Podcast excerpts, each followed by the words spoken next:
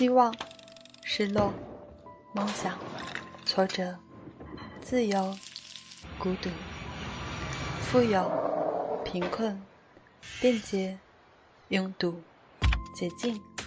污染、蝉鸣、噪音、快节奏、空气污染、经济增长、消费主义。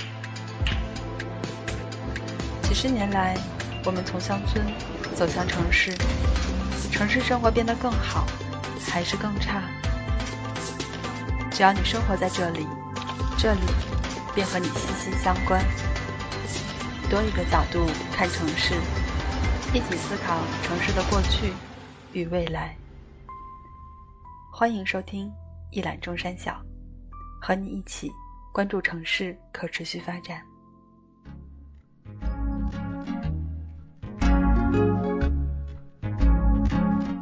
Hello，各位听众朋友们，大家好，欢迎收听不只是市民。作为公众号“一览众山小”可持续城市与交通的播客节目，我们与大家分享城市可持续发展的前沿资讯与话题，聊一聊城市，也聊一聊城市中生活的你和我。我是今天的主持人阳光，也是一览团队的志愿者之一。今天邀请到了几位嘉宾，和大家一起聊一聊居家办公。今天的嘉宾是朱丹、陆帆。浩洋、席尔瓦，嘉宾跟大家打个招呼吧。呃，大家好，我叫朱丹，然后我现在是一位呃用户体验策略师，然后我自己呢有一个小小的事务所，只有我一个人，叫做九十九分局。然后在疫情期间呢，与这个大鱼的伙伴一起创立了碳计划，就是社区防御计划。然后这个计划的目的是希望能够连接社区里的孤岛。嗯，目前就是这样的。然后我，但是我现在可以通过这个方式表白一下刘老师嘛，就是 在前年前年在七九八看展览，然后刚好遇见刘老师在参加一个活动，就在讲那个城市交通的那些事儿。然后我也是很偶然进去的，就看很入迷。当时我就在想，我这个做体验设计的人，其实还挺适合跟城市规划和做交通的一起合作的。然后回到上海就遇到了那个大鱼营造嘛，然后就没想到去年城市设计节就刘老师又来分享了，然后我当时就在想说，嗯，也有可能跟刘老师合作又有机会啊，然后今天又被一览众山小邀请参加这个直播，我感觉我离刘老师又近了一步，刘老师快来找我合作，谢谢。OK，那个该我了，然后我叫陆帆，然后呃，然后我现在的工作是在一个。啊，这个线上的一个英语呃教学机构做这个外教的培训师啊，他他基本上就是把一些北美的呃国家的一些在校的老师利用起来，让他们在线教国内的孩子。我个人爱好比较多，我个人爱好是音乐，然后我会在啊哔哩哔哩等呃网站传一些弹唱的视频，英文歌为主，然后呢也自己也做了一个公众号。然后另外就是我有一个公众号叫 key 的横线 Music，这个公众号挺像我个人一网站的，就也不是特别定位不是非常明确。前一阵子跟那个呃 Sunny 呃阳阳阳光呃稍微聊一下，他之前有做市场方面，然后现在把定位基本上确定为就是英文和啊音乐啊这两个东西啊，然后平时也会写一些原创的音乐在什么网易云啊然后放一放啊，然后好那大概就是就是这些了。哇，两位都是线上达人，嗯，我是线下搬砖小工席尔瓦，我在我现在是在美国南加州做城市规划咨询公司，嗯，一个私企，嗯，主要平时做一些呃城市呃南加州城市的慢行系统规划，那个公园呃服务。呃，覆盖规划之类的，嗯，然后疫情在美国蔓延了以后，我是上周，也就是三月中旬开始全面在家办公。这样子。嗯，Hello，大家好，我是浩洋，我跟 Sarah 一样，也从事的是城市规划方面的工作，然后现在坐标是在成都。嗯，虽然没有嗯比较集中的 work from home，但是的话也经历了一些事情。然后之前有做过相关类似于比如说产业园区这样的一些小型的一些规划。然后今天和大家随便聊聊吧。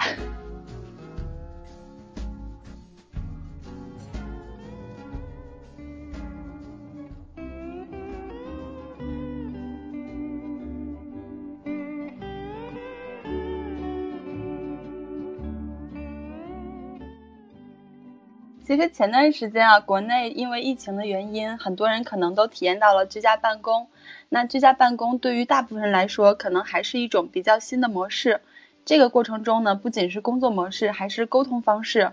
比如说跟同事的沟通，跟合作方的沟通，可能都和以往有所不同。我们今天的嘉宾也来自不同的行业，我们就一起聊聊这段时间工作的方式和感受吧。朱丹刚刚说，在一个大鱼的看中工作，这个能给我们介绍一下你的内容、工作内容和模式吗？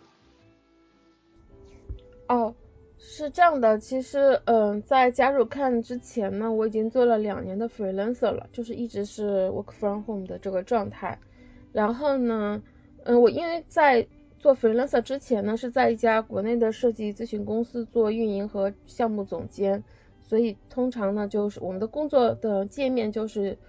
呃，多线条并行的那个状态。后来做 freelancer 之后呢，就会根据我自己的实际情况，其实就自己 run 一个小型的 agency 嘛，所以呢，就会根据自己的实际情况，可能在家或者是外出的办公形式。那如果是写报告啊，或者是开一些远程会议啊什么的，可能在家会比较多。但是如果还是挺多时间会去出去见客户啊，或者是跟伙伴们见面的，然后。呃，这是一部分，然后，呃，后来疫情爆发之后呢，就是和就是大鱼的伙伴，然后我又就成了这个看计划的产品圈的圈主，然后呢，就突然间就是必须就是好像在线工作，当时还是在老家，在家里跟父母一块的时候，后来又回到上海，所以那段时间就突然多了很多群，然后每天要开很多会，然后跟在。在跟父母在一块的时候，就会发现，就是跟父母原来在一起有一个 routine 的那个时间，但是到了一旦开了会了，做了大鱼的这个看计划之后呢，就没有时间跟父母一起玩了。原来我们还会每天每天一起就是玩那个 switch 啊什么的，散步啊什么的，然后就大鱼的看计划以来，就这些时间都被侵占了。然后，然后这是一个，然后。嗯，在看计划里面呢，就是我自己本身就是因为是之前有 freelancer 的这个经验嘛，或者背景嘛，所以就会比较在意自己的精力管理。所以我其实每周都会有自己的精力管理的这个分配图，然后还会调整自己的 routine。然后每周其实一开始的时候，大鱼在做看计划的核心成员，每周都会有自己的那 OKR 计划的，然后还会有同频会啊。还有圈会啊，各种的，所以用非常多的工具来来做同频和开会的东西。如果如果一会需要讨论那个工具的话，我这里也有很多实践的经验。然后，嗯，然后在这个疫情期间呢，就是我会我我会发现，其实有几个点，可能现在讲不知道是不是就是就可以讲了啊，就是我会觉得就是。呃，可能因为这隔离吧，就是大家会觉得好像多了很多沟通的需求。然后其实，在我看来，这其实是平时沟通效率不高的一个集中表现。因为在我看来，你想要开会，你想要沟通，肯定是要最直接的方式，对吧？然后其实就算是很多很。尤其是设计团队嘛，就算是你坐在一起，就坐在一起，你也未必真的是沟通有效的，因为大家都还有自己的 ego 在，所以我会觉得，其实还是说该沟通的就直接沟通。那我也我原来呢有，其实也有点心理障碍的，就是我不是很喜欢跟别人打电话，就是太长时间的电话和就是视频这种沟视频会议这种方式，但现在。因为看计划那个视频，我们还用那个腾讯会议开这个云云剧场，就是表演，然后也跟就是该做的也都做了，然后发现哎，其实也没有想象中的那么恐怖，所以就挺好的。就是而且我觉得就是想要沟通，你就赶紧去用各种方法。可能居家隔离有一个，我看老外会说一句话叫 over communicate，就是永远是多的会比较好，就是你不要要管理好自己的期望，因为很多沟通可能就不是那么的，嗯，就是马上被对方 get 到吧，可能会有一个这样的东西，还有一个就是善用工具吧。是的，是的，嗯，对我先说这些好了，嗯，嗯，好。那哎，我想多一个问题，就是你刚才说到有效的沟通，有效的沟通，你认为是一个什么样的状态，或者说什么是有效的沟通？嗯，对，这件事情还挺有意思的，就是其实我觉得有效的沟通其实是三件事情。第一件事情是你有更更有效的表达，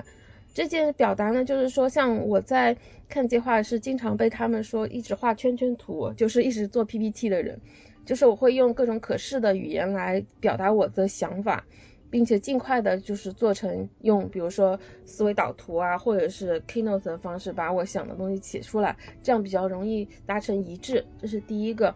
第二个，我觉得是倾听，就是说，当尤其是这种远程开会的时候，你先要听别人把事情讲清楚，然后确认这件事情是不是讲的是这个意思，就是这个听很重要。第三个就是你得确认，得。有反馈，就是说，当别人你听了别人讲什么东西，你得去告诉大家，我听到了，我这个是不是你的意思？接下来应该做什么事情？所以它是一个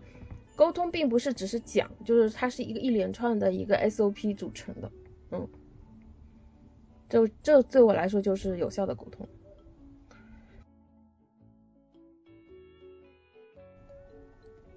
对，我觉得是反 feedback 很重要，就是。呃，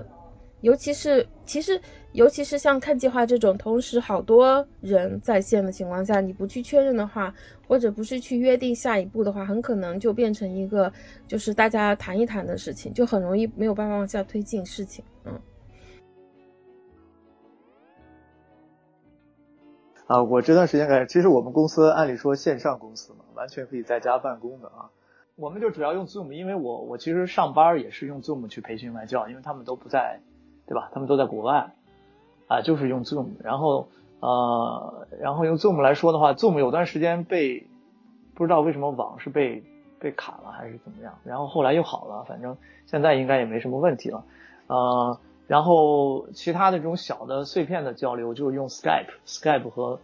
和这个 Zoom 主要是使用的工具，然后。确实说到那个沟通成本这个事情，就是我发现打字是沟通成本最就是就是沟通效率最低的方式啊。然后呃语音语音可能稍微好一些，而且语音的话它带着人的那种语气啊，不容易被误解。有时候人比较着急，他打字又慢，对吧？他不如说的快。然后那最好呢肯定是视觉加上语音去沟通的方式是最好的，对吧？或者是你你录一个小视频。啊，给他点哪说哪，这种的肯定是最好的。也就是说，为什么现在所有的，呃，所有的这个媒体，呃，都是往短视频的方向走，往视频的方向走，然后文字的东西也是特别的短平快，都是那种，呃，整屏阅读这种感觉，对吧？呃，然后我就觉得在家里就是办公的时候，沟通成本就是上上去很多啊，特别是有些人在群里发一些信息。啪啪啪，很多人就一会儿就刷没了，可能很多人就没看到，然后再忙到别的东西，就是对，有很多 misinformation 啊，然后就呃，但但是但是其实，在公司也是一样，因为我们去了公司，也是所有的人坐在电脑前，然后全都用呃，全都用企企业微信，然后就是也都是就其实根本没有什么区别。然后我们现在也对我们现在也基本不怎么开会，然后就。反正挺混乱的一个状态，就是可能跟这个公司的这个呃管理层也有一定的关系啊。这个剪不剪的都无所谓，我觉得估计也听不到。然后反正啊，不用不用剪了，就这样吧，Let it be 吧，反正。然后那个，反正反正对，豁出去了。反正我就觉得，嗯，哎呀，怎么怎么说呢？呃，我觉得经过这个事情之后吧，可能大家会更研究一些比较好的一些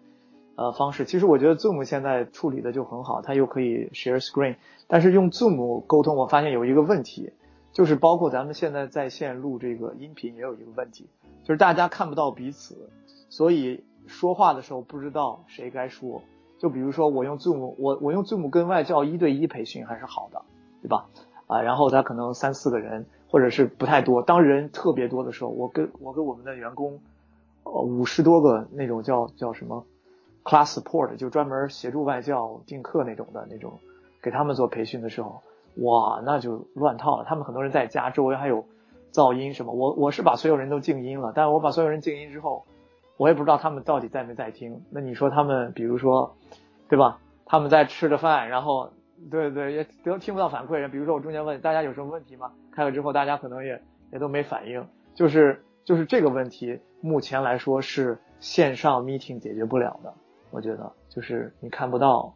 呃，一旦人超过十个以上吧，我觉得就是这个问题。如果十个人以下大家都有，呃，都可以看到 camera。好像 Zoom 我觉得你可视的，呃，就是让大家都开视频可视的这个框，好像最多你一个屏幕。也就能摆个五个小小的这种视频框，这样你可以看到对方到底在没在听。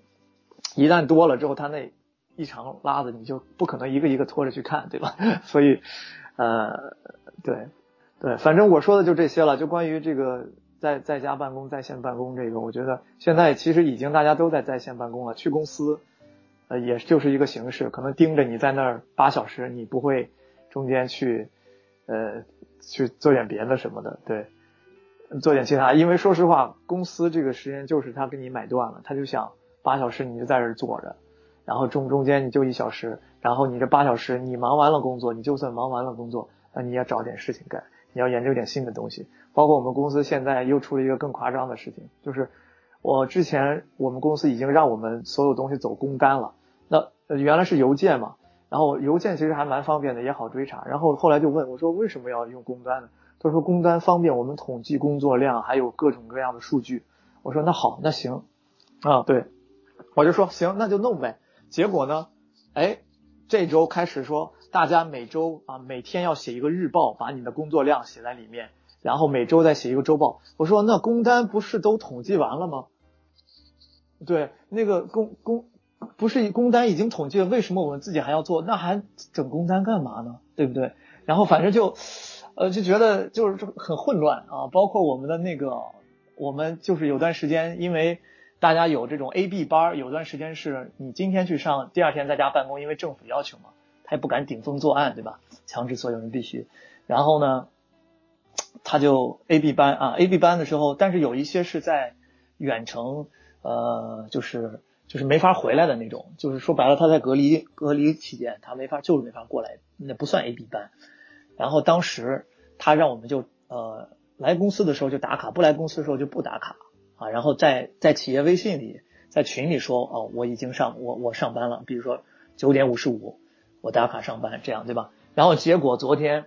他又突然又发给我们一个在线表，说啊请把三月份你哪天在公司上班哪天。那个在家办公是什么情况？再写一下。我就想，那你让我们打这个卡干嘛？你如果这个，就我就觉得就是非常的，嗯，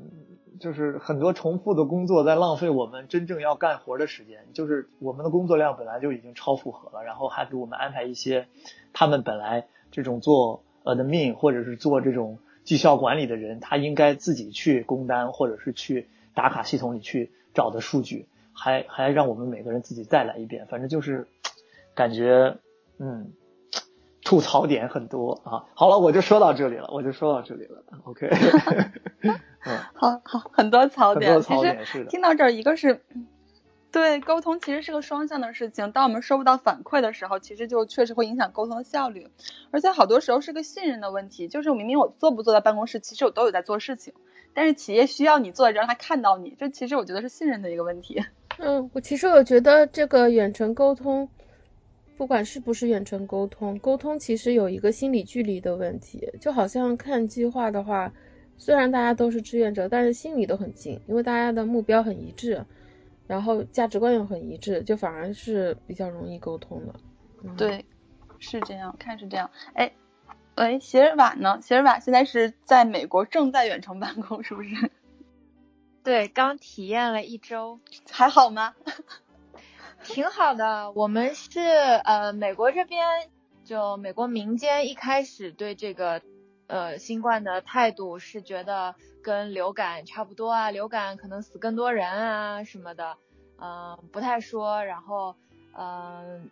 我疫情已经开始了，居家办公前两周还出去出过两次差，因为规划行业的话，美国这边很重视公众参与，所以我们常常要去那种呃某个城市，比如说办一个小小节日呀，或者办一个什么活动，会在一个公园里会有很多人，我们可能就支个帐篷，然后就在那边给放一点小礼品，然后让大家放点地图，让大家来提意见。然后我们把它记下来，然后跟大家解答一些问题啊什么的。就你觉得这个哪儿危险啊，或者这个这个公园，嗯、会不会平时有流浪汉啊什么的这种，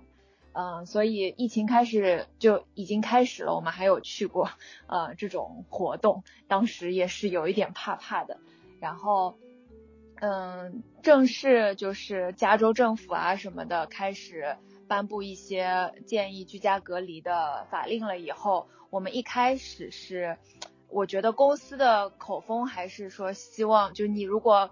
很很很 concern 的话，你可以在家办公，我们帮你 set up，嗯，然后如果你有条件的话，你最好还是来，嗯，但当时的话已经开始帮大家 set up 了，因为我们会有一些比较专业的软件，像那个 AutoCAD 呀，然后 Adobe 系列呀。呃，设计软件，还有包括我平时用的那个 ArcGIS 做地图的软件，都是你一般自己电脑上不会有的，很贵的。美国正版的话，嗯，所以我们的形式是用你自己家里的电脑，通过 VPN 和 Remote Desktop 去，嗯，access，呃，去连接你单位里的那个台式机，呃，所以我现在每天是要登这些，然后用，其实就是用着单位里的台式机的。脑子和这里的机子的壳子这样子，嗯，来办公，嗯，很有趣的是，虽然一开始我们公司是说，就是说你很 concern 的话，你回家，但是一旦有人 set up 好了，就纷纷都不来了，就甚至就是有一些人也没有很正式的，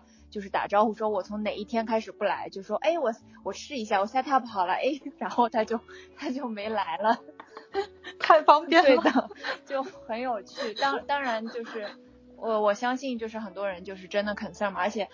大家家里的孩子呀什么的也都开始不上学了，就都需要在家这样子。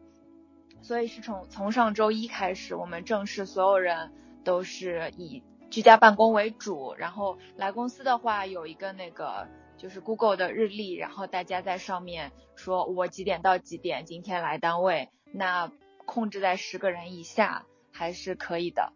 对，我们现在就是这样子的一个状态。然后要开会的话什么的，我们这边主要就是用有用 Zoom 的，嗯，然后还有 Go to Meeting、Go to Webinar 这样子。呃，刚开始的时候有说，呃，当时我们还好多人都在公司的时候，就有说 Zoom 就是已经。瘫痪了，或者怎么样，就是连接不稳定，用的人太多了。国内有一段时间、嗯，然后就还引申出一个，嗯、对，然后还引申出一个小技巧，说，呃，你安排开会的话，不要安排在整点，就提前几分钟，大家还没开始，或者是那个延后几分钟，大家都已经 connection 已经稳定了，你再来开这个会，成功率比较高，就就蛮有劲的，嗯。然后我有很多朋友也比我更早就开始 work from home 了，因为可能像他们嗯、呃、一些嗯、呃、咨询呀，还有互联网行业的人本身就有平时就是 work from home 的条件。首先，他们都是一个笔记本带来带去，然后写代码啊，然后本身就有很多那个远程会议的工具，像有那个 Slack，就是像他们的商业微商务微信一样。就有各种各样的话题，有各种各样的群组，他们可以在上面共享，然后呃，我我不知道，我不确定 Slack，但是 Google Team 应该也是可以随时视频啊什么的。我们平时是用 Google Hangout，嗯，也是属于集聊天，然后它在 Google 呃，它在 Gmail 里面嘛，是集聊天，然后 email 为一体。没有试过它的视频。嗯，但是现在也都在大家在慢慢的开发当中。嗯，这样，哎，好像成了一个工具分享会。那浩洋呢？浩洋，你在国内做城市规划，你的感觉有什么样的变化吗？比如说国外有公众参与，国内这个是不是其实这个也没有特别大的影响？嗯，国内的我现在接触到的国内的规划的公众参与方面来说的话是比较嗯弱的，就是没有不会像就是尔瓦他们一样去开展什么活动，然后做线下调研。我们的公众参与最多就是比如说我们需要做某一项目的时候，因为要从人的需求出发，然后去进行这样的一个呃嗯。设施的一些规划布局的话，我们会进行一些调查问卷的这样一些发放，嗯，不管是线下还是线上的这样一个以问卷的形式，可以说就是公众参与的这样一个意识的话，国内是在慢慢的一个加深的一个状态，但是还是处于一个就是一个起步阶段吧，算是。所以的话就是，嗯，对这个疫情期间的话，再加上国内政府的这样一个工作机制，其实很多包括，嗯。就是规自规局，他们其实有些嗯工作人员是被借调去进行这样一个疫情嗯防疫的这样一个工作了，所以的话，在这个疫情期间的话，并没有大面积的去开展这样一个规划工作的这样一个情况。哦，对我这边公众参与和客户，因为我们客户主要是嗯这边附近的呃城市的政府嘛，然后疫情来了以后，他们也都忙于。要做应急预案啊，或者是更新他们的信息发布平台啊等等。我们平时的公众参与很多是要跟政府合作的，要跟他们呃商量说，哎，你们的，因为每一个城市都有每个城市的呃小嗯市议会，嗯 city council，然后所以每个城市的这种政治空气、政治氛围都会不一样。我们会要跟他们沟通这一点，就是你们。哪一些可能是敏感字眼呀？或者你们哪一些活动可能人比较多啊？你们是比较，你们是大家用就是政府网站来，呃，来获得信息的，就是的人多不多啊？就是大家，嗯，总总体的那个趋势是怎么样的？如何更好的去深入群众？呃，这样子，对我们都会跟他们沟通。嗯，但现在的情况的话，就是很多前项目的前期需要政府沟通的，呃，他们都就是因为比较忙，所以不是不一定能得到他们的反馈。嗯，我们平时的公众参与呢是线上和线下的活动并行的，那现在相当于我们要扩大线上，然后把线下的也移植到线上。有一些城市们，呃，有一些城市他们已经开始。尝试，比如说好像有什么 Facebook Live Event，我还没有参与到具体做，不知道到底是怎么参，嗯，怎么做的。但是现在有很多活动移植线上了以后，好像 Facebook 有这样子的平台。然后问卷的话，我们本来就用 Survey Monkey，嗯，现在的话就是把可能本来的 Focus Group 呀和那种呃相关方的一些本来的面对面的访谈。和 interview 变成线上的，把它转换成问专题问卷的形式，就除了开放给公众的，可能有多种问卷，然后把它可能嵌入到嗯一个集约的，比如说做做一个小网站啊，或者说给一些链接啊什么的，就相当于我们和政府的对接变成了给他们链接，让他们去发放给嗯市民这样子。那看来国外的这样就是公众参与，它可能是体系相对来说比国内比较成熟一些。然后国内的话，我们在做就是前也是前期调研的时候，就是除了以调查问卷的形式之外，有些时候我们会比如说在路上的时候，就是随机的去访问一些路人，或者是在做一些比如说历史文化名城名镇的时候，会跟嗯他们相关的一些比如说资历比较老的或者知道一些历史的人，就是进行这样。一个聊天形式的，然后从聊天当中去获取我们需要的一些信息。嗯，对，就像我们呃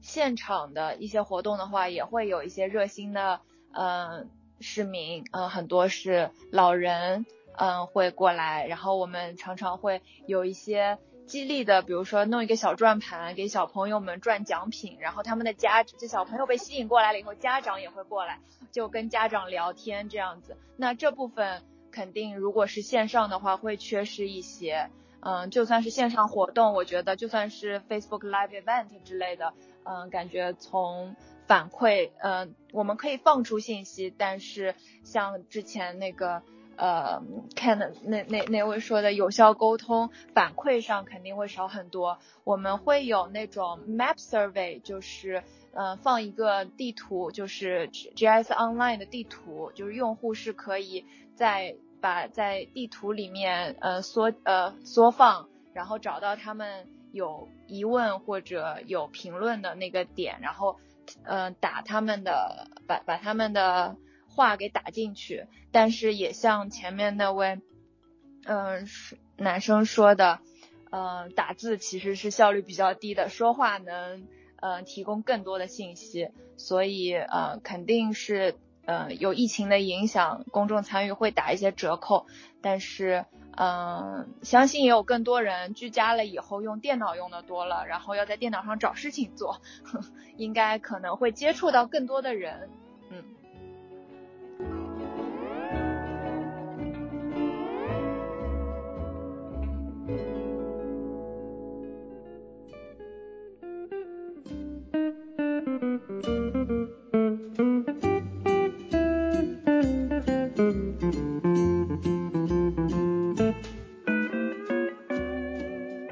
其实聊了半天我们自己的感受，我们换一个角度来说，工作中其实涉及到三个群体，除了说员工，还有公司以及课程、产品、服务最终传递到的第三方。这种工作模式对于公司和第三方有哪些利弊呢？嗯，朱丹，你能先说说吗？就是说跟以前有什么区别？其实就是在变成线上之后，那以前跟社区居民的这种沟通和交流，包括跟社区组织的这种沟通交流，嗯，你觉得会和以前有什么样的区差别吗？嗯，如果仅就看来讲的话，我会觉得反而是更好了，就是，嗯，因为，呃，因为之前刚才前面两位在讲，就是做这个公众参与，其实大于营造这块是比较早的去引用那个服务设计还有设计思维的，所以就会有非常多的工作坊，还有一些甚至是一边办活动一边做沟通的这种事情发生，然后那。对，就是会有一些这样的方式方法，其实都是依于线下的。然后在做看的时候，我跟何佳有一个比较大的一个共识吧，就在讲说，其实现在是一个在线呃社区营造在线化的一个好机会。然后呃，然后他们可能就专门为这件事情跟新华路，就是我们看的，其实很多项目都会先在新华路的这个街坊群去做试验和尝试。那这也是，那他们就会得到这个，就是这是就是来自于一个线上的，虽然大家被隔离了，依然是有一个这样的沟通机制在的。然后，其实我觉得，因为看本身就是一个诞生在网上的一个东西，所以我没觉得它跟线上线下会有什么，嗯，对，让我想想，就，但但我觉得就是有一点可能会有影响的，就是哦对，就是。嗯，我们会现在已经开，随着工具的使用吧，就是我们现在用一个叫会议桌的，它可能它的原版叫 Mirror 吧，就是，但是会议桌很强大。然后我们现在已经大家都沉迷于会议桌，就是它可以开工作坊嘛。那这样的话，开在线上开工作坊就会解决很多事情，就是创新的事情也可以解决，然后这个这个，呃，跟大家同频的事情也可以在上面进行。然后另外一个就是，我觉得，呃，我们在看计划之前，就是前期吧，会有就是专门的这个议事规则的专家，就会议会议专家专门来给我们做了培训，就是怎么样开好一个会，有效的会。所以后来我们的会就还挺有效的，效果还挺好的。然后我会觉得，就是会受到所谓的利弊影响，我觉得比较重要的就是刚才我说的一个就是。那个心理距离的问题，尤其是我们看的比较核心的成员，他要开策略会的时候，我们现一开始还是挺弹性，还是挺挺挺，就是他们说的张力，就是还是挺挺大的，所以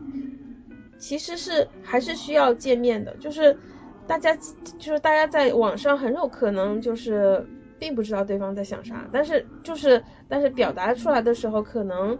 嗯也没有表达正确的意思，就是 会有是这样的。然后有加上我们每个人的背景又很不一样，所以很容易就是会有一些无效的沟通吧。所以后来到快解封了之后，我们就进立刻就见面了，就是变成了一个可以呃每每周吧有两天要见面开会，尤其是策略会就是一定要开的。然后那这样我就觉得还有还有在一起吃饭啊什么的，就是让。大家的这个心理距离和信任度，就是又回到了一个比较好的一个状态。然后我会觉得，就是设计师啊，其实一开始做这个隔离也好，work from home 的时候，设计师都挺开心的，因为设计师本来就是一个比较喜欢有自己小世界，不喜欢被人管的那个状态，所以一开始都挺自在的，就是哎，这样反而更有效了，是吧？又反而就是有大量的时间做自己的事啊，或者是专注在自己手头的事啊什么的。对，所以我觉得还是，对对，就是工作，就是不是工作，就你独立工作和沟通，你最好就是分好时间。像我的话，上午可能会想策略，下午就是一直在开会嘛，然后所以我就会安排好。那这样的话，你就是有不断的去调整这个很灵活的样子，所以你就会觉得还好。就是反正我觉得，就我到现在也没有跟我们产品圈的各位 leader，尤其 Sunny 都没见过面。对对对，就还挺有意思。嗯嗯，那个哎，陆帆呢？你觉得这段时间的线上办公对于你的用户来讲，就是你们最终培训是要有学生的嘛？对他们有什么影响吗？呃，对学生来说，学生本来就是线上上课嘛，可能呃近期会有新的大量的新的输入，因为线下上课，对吧？It's not an option。所以那可能这边就对，但是流量进来了不一定真正的就爆，就是你你真正能让一个学生就能转化，对你不一定就是对不一定是转能转化，但是呃但是确实这个进来的量多了，那转化的概率应该也会相应的提升，就等于是通过你们种种的线上办公，从线上带了一些流量，就是引流了一些，可是转化还要看后期。对对，但是转化肯定是要比啊怎么说，转化率不一定高，但是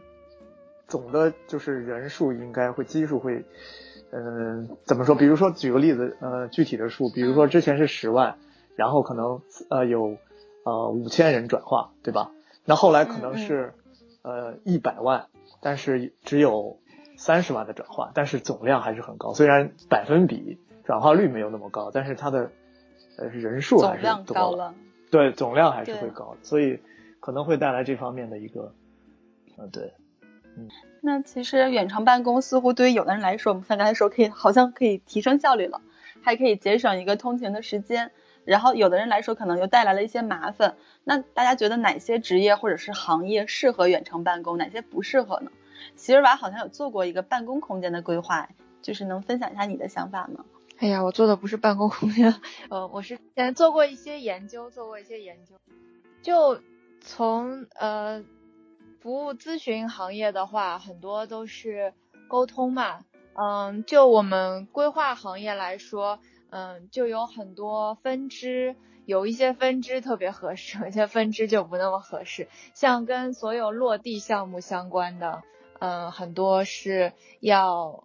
呃，要面对面沟通，然后呃去下现场去看，有和不但和人，还要和实物，呃实体物件，嗯打交道，看场地啊什么的，这种就嗯在现在这个阶段，基本上就是全面停工了，所有的项目都是在一个 on hold 的呃状态下，嗯，但是像嗯很多。设计啊，然后嗯呃咨就咨询啊方案呃方案上的呃一些可以呃设计师自己嗯有有一些语言上的嗯要求，然后马上就可以做的这种就可以远程办公，然后更别提那些技术方面的呃呃高高科高科技呃这不是互联网行业对，就互联网行业嗯基本上都是像我之前说的本来就有一些嗯平时的 work from home 的，他们应该是有 quota 吧，就是每个月。或者每周可以有一天 work from home，或者每个月可以有几天，就你不需要什么理由，你就你你就可以 work from home。可能说你家有人修水管呀什么的，你就你就待家就好了。然后，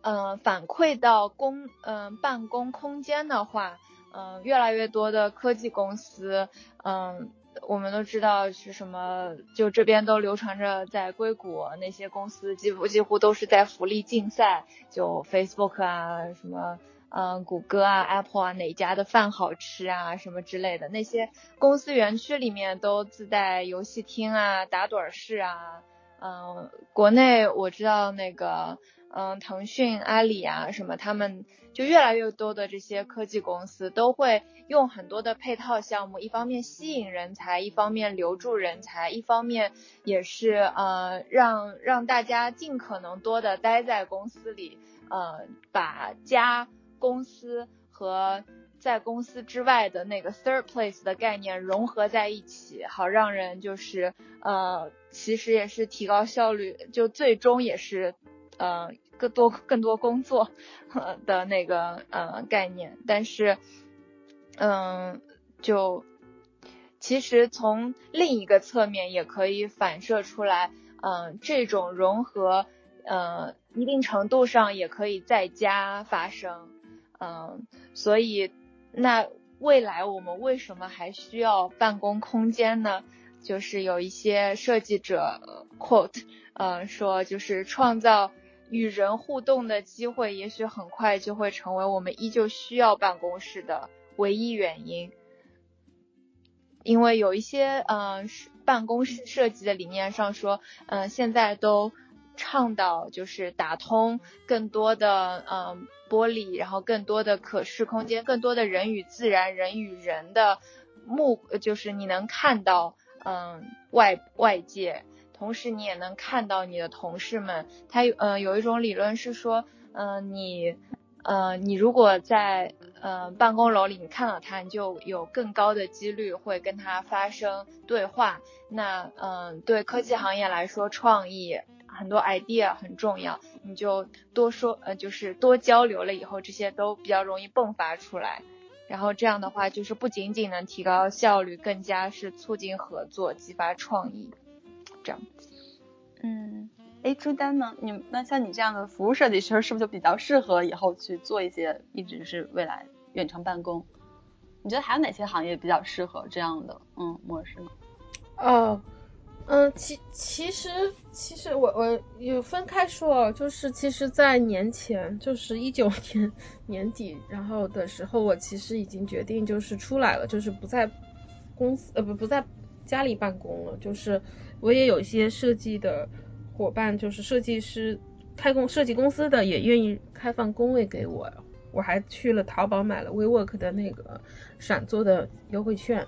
就是我会觉得还是应该多出去，不要待在家里，就是能分开比较重要，就是这个。然后我也有生活和工作分开啊。对的，因为然后因为在做创意行业嘛，就。他需要接触人，然后保持那个职业的状态，我觉得还挺重要的。因为你如果在家，你很可能就穿着睡衣，然后，然后可能一会儿看着哔哩哔哩，一会儿去做点别的什么，然后或者是今天要，嗯，买东西还收快递什么的，就就特别跟生活混在一起。然后呢，但是。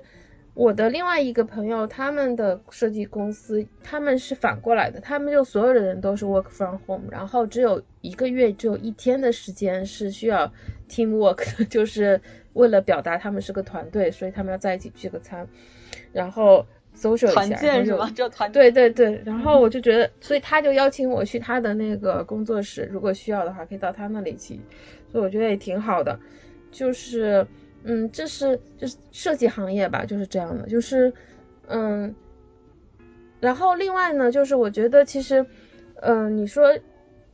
适合不适合，其实我觉得还是看自己的那个工作的那个领域吧。就是比方说，因为我我还有一个是乐队经理人的这样的一个身份嘛，然后我的那个乐队的主唱，他是一个游戏公司的音乐总监，他就特别不喜欢在家工作，因为他在家要搞那些东西，设备很多，然后他家里人也不是特别，就会打扰人家生活嘛。那所以他就是天天嚷着要回家回公司上班的人，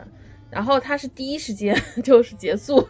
隔离，然后冲回马上回公室的，对，然后他把吉他什么都运回办公室去了，就是在那里玩的就很开。然后，但是我们的那个键盘手他是个程序员。因为他，但是他的程序员他是为日本人服务，日本客户服务的。那个日本客户要求特别严格，就是必须保密，不可以把资料带出办公室，所以他就必须去上班。所以就是我觉得就是可能跟自己的那个工作领域是很有大的关系的。然后另外呢，因为像我们最我就是一九年做很多线下的一些服务的时候，就会发现，只要跟场地经营有关的，比方说我做剧场的。或者做商业地产的，或者是亲子教育啊，或者音乐教育这样的，其实都挺难在远程施展的。就是它就是经营那个场场域，经营那个气氛的，是一个空间。嗯，对。然后还有就是可能就是我们看计划的社区小商业的这些掌柜们，其实也是一样的，他们也没有办法远程办公，他必须守着那个店。他可能有一些是因为隔离做了一些远程的运营，但是他还是得在那个店的基础上进行的，所以。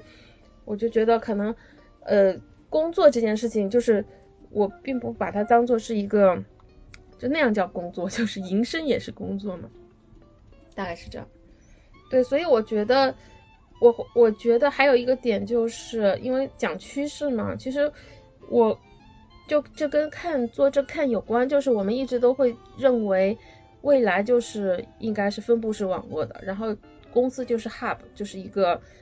连接这些超级个体的，所以我会觉得，如果反过来讲，就是说这些超级个体，对超级个体的话，那 work from home 的重点并不是 home，而是而是 team 都不在一起。我觉得重点是这个，因为你会要习惯跟不同地区、不同领域、不同专业的人一起工作。我认为这是重点。对，嗯，哎，陆帆呢？你觉得哪些行业适合，哪些不适合？我觉得，嗯，我觉得大部分行业现在其实都可以转成线上了，哦，然后，嗯，呃，比如说，比如说那个教育行业，我觉得其实完全可以那个，然后都就是怎么说呢？呃，我觉得将来可以把很多的学校的老师都可以一一一一类是开公开课，就大家去听，另一类就是可以让他有私教课，我觉得绝对比去。学校去听课也好，因为现在在学校里听课也是，呃，在对吧？大家可能藏在书后面呀，怎么也不是特别认真听，然后，呃，上那种学大学的那种课也是在里面睡觉啊什么这样的，对，然后也不是特别的，呃，我觉得线上这个东西，嗯，它就是快啊，然后除非是那种你需要把东西，呃，现在就靠物流的话，我觉得就是有这种快递小哥，对吧？你哪怕你去苹果店要修一个手机或者什么，我觉得都可以完全交给物流，然后直接就是对让他去对吧？同城一天给你送到，你都不用去排队了。我觉得这样是提升效率啊，就是 这可以是个趋势，对，提升效率，然后也创造就业嘛，对吧？然后就其实在我那个上班，呃，充电的那个我我是开电动汽车，我的充电园区还有一个公司。我看他们在做那个，他那个公司叫好像叫什么石器什么忘了，他们是做那种无人无人车的。然后我看他们那有几个那个就摆在外面嘛，他们每天会在园区里测试。他们那个无人车不是不是带人，目前还不是带人的，就是呃运一些货货物的，比如说农夫山泉，它里面装的很多，然后它就在这个社区里来回。你需要点，然后他就会开过去。还有包包括送外卖，对，送水、送外卖这些。哦，我看他们那个车做的还挺高级的。然后现在好像也跟一些很多的品牌合作啊，比如说我看到的是有那个叫什么，一个是农夫山泉，一个是那个呃那个那个饭店叫什么东坡什么梅州东坡啊，好像好像跟他们也也会有合作。然后我觉得很多以后让我想到了我之前看的一个一个电影。呃，应该是个美剧，呃，英剧吧，就是《黑镜》。《黑镜》第一季啊，《黑镜》有一个黑人，他他们每天就是他们每天就是什么？他们每天就在一个小的房空间里，然后他们的墙就是视频，然后那个，然后他们呃，他们的工作就是每天，当然他们的工作不算好就是他们这种比较像咱们 everyday Joe，他们的工作就是每天去骑单车，一边健身一边这个单车会给这个整个的这个城市发电。就所有人都在蹬单车，那个单车的那个动能会转成这个电啊，然后呢，就混的比较好的那些呢，就是去参加一个选秀节目，在这个选秀节目里，就是呃，你你你拔拔尖而出之后，比如说你是歌手，比如说你是脱口秀，whatever，然后你就可以啊，你就可以有一个比较好的生活的一个空间，然后你只需要每天做这个种直播或者做节目就可以，所有的人都在他自己的小房间里看你们这些娱乐的东西。然后就是，就就是那种生活啊，当然那那种生活非常的，我觉得挺可怕的，我觉得挺可怕的啊。但是但是我觉得就是这种生活是有可能的，是有可能的。如果就是说那个，然后你你你的工作或者什么的就完全是，对对，呃，可能大家有看过，我推荐大家可以去看一下《黑镜》那个第一季，都都挺有意思的，展开联想。嗯，对，反正反正大概就是，呃，就这些。但我觉得银行这种，银行这种的可能需要花点时间，对对对。但是现在支付宝这些东西，可能以后也会都线上银行等等。比特币。对，反正大大概吧。其实银行现在是 digital 化比较比比较好的一个领域了，金融。是。但。刚才你说的那个教育学校，我想插一下，就是我会发现，因为之前我有做一些亲子教育的项目，我会发现其实越是就是阶层比较高的，就是中产以上的那些人，其实他把学校是当做 social 的场地，然后，嗯，学习是自己的事儿，就是。这点我觉得可能未来是个趋势，就是包括上班也好，还是这个 shopping mall 也好，可能都是这样的，就是 social 的那个，对对对，然后，然后你可以有自己的家教，有自己的学习的方式，那是你自己个人的事情，对，对，是的，没错，都是一个 social 的地方，对对对。好像是，浩洋，你觉得呢？嗯，我我刚刚嗯，刚才你们聊了那么多，我就已经把能总结都总结出来。这里就只是想补充一下，就是刚刚大家好像都在说一些，就是正正常去办公室上班的这样一些工作，哪些未来适合 work from home。然后嗯，好像大家就是。嗯，没有讨论到另外一个群体，就比如说是在物流园区或者是在工厂上班这样的，他们其实也是有办公空间的，但是他们未来能不能 work from home 的话，我觉得这个也跟就是他们行业的这样一个发展趋势有关系吧。比如说就是呃，他们比如说也可在一些小城镇的话，它可以就是嗯，他因为他们是实行倒班制嘛。然后，如果是一些技术工种的话，再加上未来一些，比如说 AI 行业的一些发展，那么未来他们是不是可以就在家里面通过电脑远程对他们的机器进行这样一些操纵，然后去完成在这样工厂的一些嗯生产线上的一些操作，就是我的一个疑问。然后的话就是，嗯嗯，刚才说了那么多，其实我觉得，呃，远程办公和那个实体办公，它不一定是一刀切的事儿，不是说我说远程办公了，我就一定不会去在，嗯。就是在办公室进行一个现场办公这样的，它应该是一个比较动态的一个这样一个工作环境，更是符合大家未来的一个心理需求。比如说，我今天想在家办公，那我就 work from home，我没有去公司的一个必要。那么去公司的话，可能更多就是像刚才嗯几位嘉宾说的一样，是一个嗯需要交流，然后包括嗯创就是大家集体迸发灵感这样一个动态的一个嗯环境空间。所以的话，它对未来的一个。办公空间设计的一个需求的话，就不再像现在一样是比较单一的一个场景，我是这么的一个想法。对我，我们以前的那个之前的设计公司有一个想法，就是没有固定工位，然后是有，就像大学一样，是有个人的储物柜，然后其他的就变成一个咖啡厅，然后大家想在哪办公就在哪办公，然后遭到了视觉设计师的反对，因为他们都是台式机，然后你可以给可以给他们固定下来，但是我们可以。对呀，就是我是我们就说呢，可以给你们所有的设备放在一个区域，你去那里办公就好了。然后还在之前，我在我走之前还在就是往前推进的过程中，可能像 WeWork 差不多吧，就是你可能每个组可能会有个小空间，但是需要一个很大的客厅，然后会议室是共享的那样。我觉得这样这样想法挺有趣的，这样未来办公空间不一定就是现在就是。大多数写字楼就进去看到大家排排坐，那一排一排电脑这样，我觉得办公空间可以更丰富、很丰富一些，可以丰富很多。对，然后比如说像你们之前都提到的 B 站，其实 B 站它的那个，因为它有那个采访节目嘛，然后就可以看到它的一些办公空间。嗯，可能因为 B 站更二次元一些，所以每感觉每一个人的工，虽然他们的工位是固定的，但是感觉他们已经把他们的工位当成了自己一个。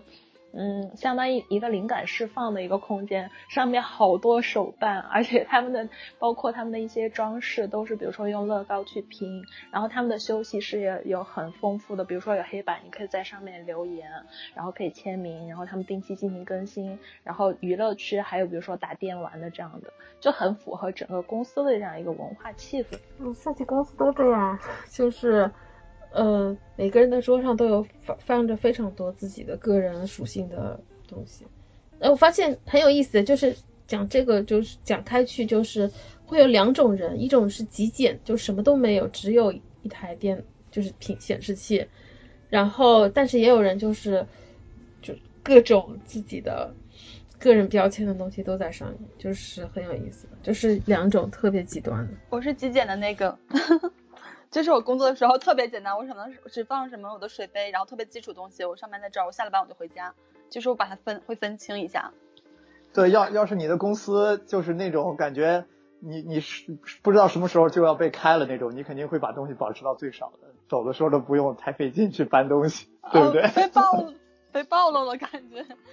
不，我是自己。自己随时都想走，就有一种我随时都可以走的那个状态。对，就觉得很现实。你过去就是干活的，然后没有什么人文关怀啊什么。对，然后你可能就会觉得，哎呀，这公司不知道哪天就把我开了，我我拿这么多东西来干嘛呢？对啊，是不是？It doesn't feel like home。对，我对是这样。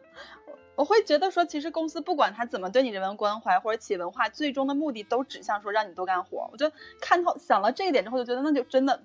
很难。是 是。那倒是，这我觉得这个跟就是跟公办公空间的一个营造也有关系吧。就如果办公空间让你觉得很舒适，你可能就就是哎，我今天想放点有趣的，就是增增加增强幸福感的一些小小物件什么的，都是有可能。其实这个可能，我觉得这里有就是 我就是特别不不不太认同的一点，就是这里就是我就是我本人就是从来不会为。就是公司工作，就是意思就是说我都是为自己工作的，就是我我从事的工作的那个岗位就为我度身定做的，所以我所以每次都还挺好的，就是对。然后可能我离开了那个岗位，又变成了一个流水线的一环，但是因为我在那个地方就不一样，所以我就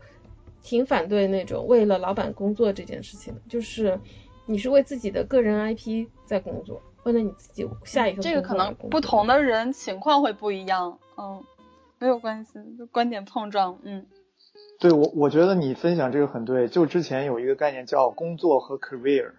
就是有些人他可能工作和 career 是一件事情，但有些人他可能比较无奈，他喜欢做的所谓他的 career，他只能作为一个工作后做的事情，就不是所有人都非常 lucky 的可以找到一个他。Means to an end，他用来赚钱的这个手段，既是他也想为之投投入、为自己打工的那种事业的，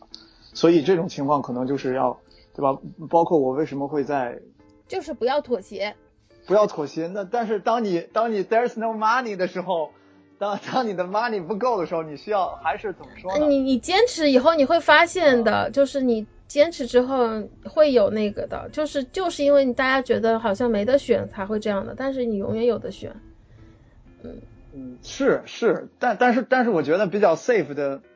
你很快乐呀，就是你不要放弃，就你怎么说呢？比如说你找到一个工作，这个工作暂时性的，只是他可能你你你可能你不可能完全讨厌他，但是可能有很大的一部分你没法掌控，对吧？有你有 boss，你的 boss 跟你的想法完全不一样，你你想把这个事情做好，以你的 way，但是你的 boss 他可能 whatever，对吧？他空降的，他什么都不懂，但是他就是 bossing you around，但是你还要 take this job。你还要做，但是另另外一方面呢，你发现这个东西，你你已经，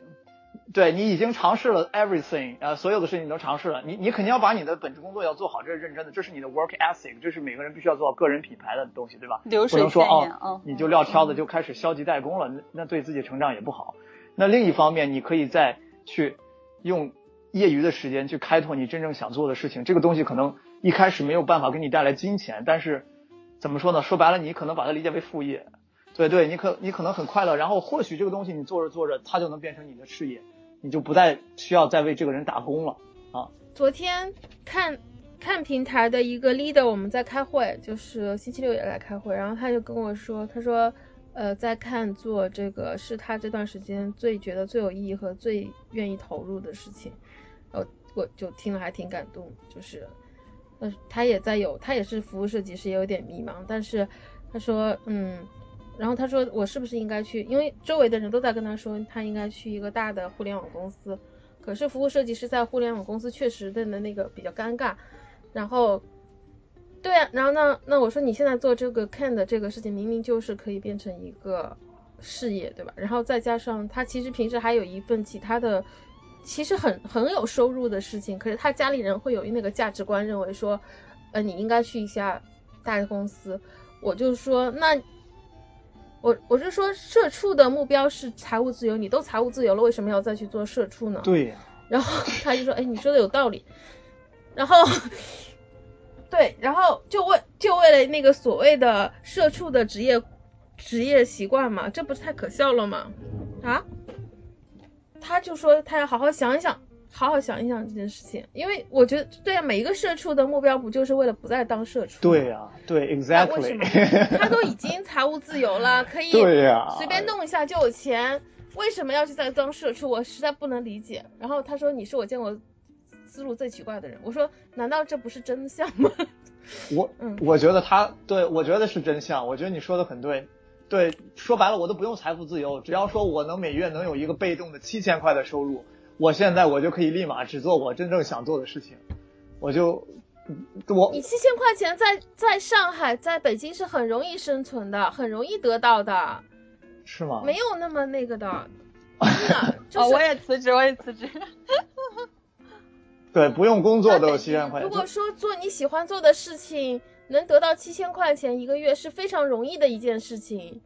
啊天哪！所以就是有的选，永远都是有的选。就是你知道，当他的 title 和位置已经在能赚到好几个七千的时候，这个可能就要成了一个选择。对他其实还是怎么说呢？第一，你第一，你看啊，就这个情况是，我想去，人家还不一定让我去呢，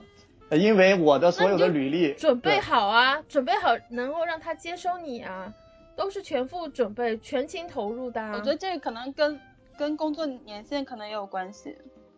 对，跟工作年限有关。如果我是一个刚刚毕业的白纸，对，他在这儿能赚三万，可能这个概率会高一些。七千，他要去哪个？他真的要可能要选一下。其实我觉得大家是生活在复杂的环境中的，嗯，不一定就是 A 或 B，很多时候是 N 种因素，然后你选一个认你最好的。是这样，是这样。对，每个每个人的条件不一样，就是。对，就是怎么说呢？你你可能你会从你的角度去看到这个事情是是是这个什么，而且他他只能用每个人手里的牌是不一样的，他的打法他只能，但是我们向往的方向都是一样，能做自己喜欢做的事情，然后不用担心这个钱的东西啊，是这我们向往的方向，对吧？因为人我觉得工作不是说只是如果说只是为了赚钱，那可能有点，对吧？如果说能在工作中获得一一定的成就感，获得自己的一个自我实现，我觉得这才是所有人的这个马斯洛的这个对吧？最高最高的那个需求。所以，但是不同人他不同的境遇。比如说我现在我我有一个一一百多万的一个负债，对吧？然后我现在是是，那我可以去，我可以去放放手啊，我去那个自我奔放。那我们我的家庭怎么办？是不是？这个时候有一个三万的工作和有一个七千的工作，那你怎么选择，对吧？啊，那这但是如果说我现在我我的经济条件就像你那个朋友一样，我根本不愁，那 whatever 我那我肯定要行动，我我。对我根本就不会找任何的借口，这个事情难难什么难，我就去准备，我去做，特别好。没有，我觉得我觉得争论没有问题啊，就是大家在一个对话的过程中，就是不同的去分享观点，然后有碰撞，这个都很很很好的呀。就现在好像这种，对我感觉多说了一句，就现在这个对话环境越来越不宽容。以前就是其实大家是争争执不下，或者说你说 A 我说 B，然后争完之后 OK 我们吃饭去，或者我们逛街去，或者我们干嘛去。就是非常正常，现在好像就哎一定要站站个阵营，然后好像一吵架就是个不和谐。我觉得正常的争吵都是很很 OK 的。哎，那如果回到呃，就是什么样的行业比较适合嗯 work from home 的话，听了前几位的，如果小小的总结一下的话，是不是就是呃和呃。物理上和那个和场地和食物需要打交道，那肯定是呃更加需要呃实体。但是如果 social 或者是嗯交流，嗯对呃就是能产生价值更嗯更加高的那种行业，可能就更加需要就是嗯有办公室或者大多数时间都在办公室。然后，如果是呃分配任务，然后各自可以埋头干的，那就可能比较更加适合 work from home。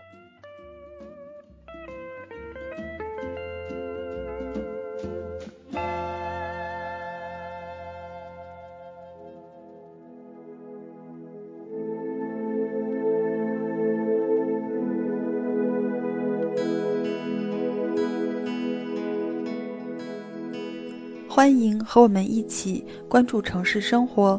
关于城市规划、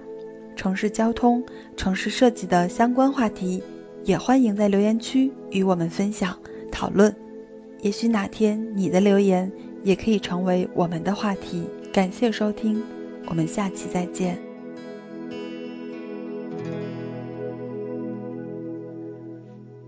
姑娘，你笑得像花儿一样。忘了过去多悲伤，此刻我就站在你的身旁，眼中闪着泪光。未来总有坎坷迷惘，陪你一起放声歌唱。春天路上鲜花正在绽放。一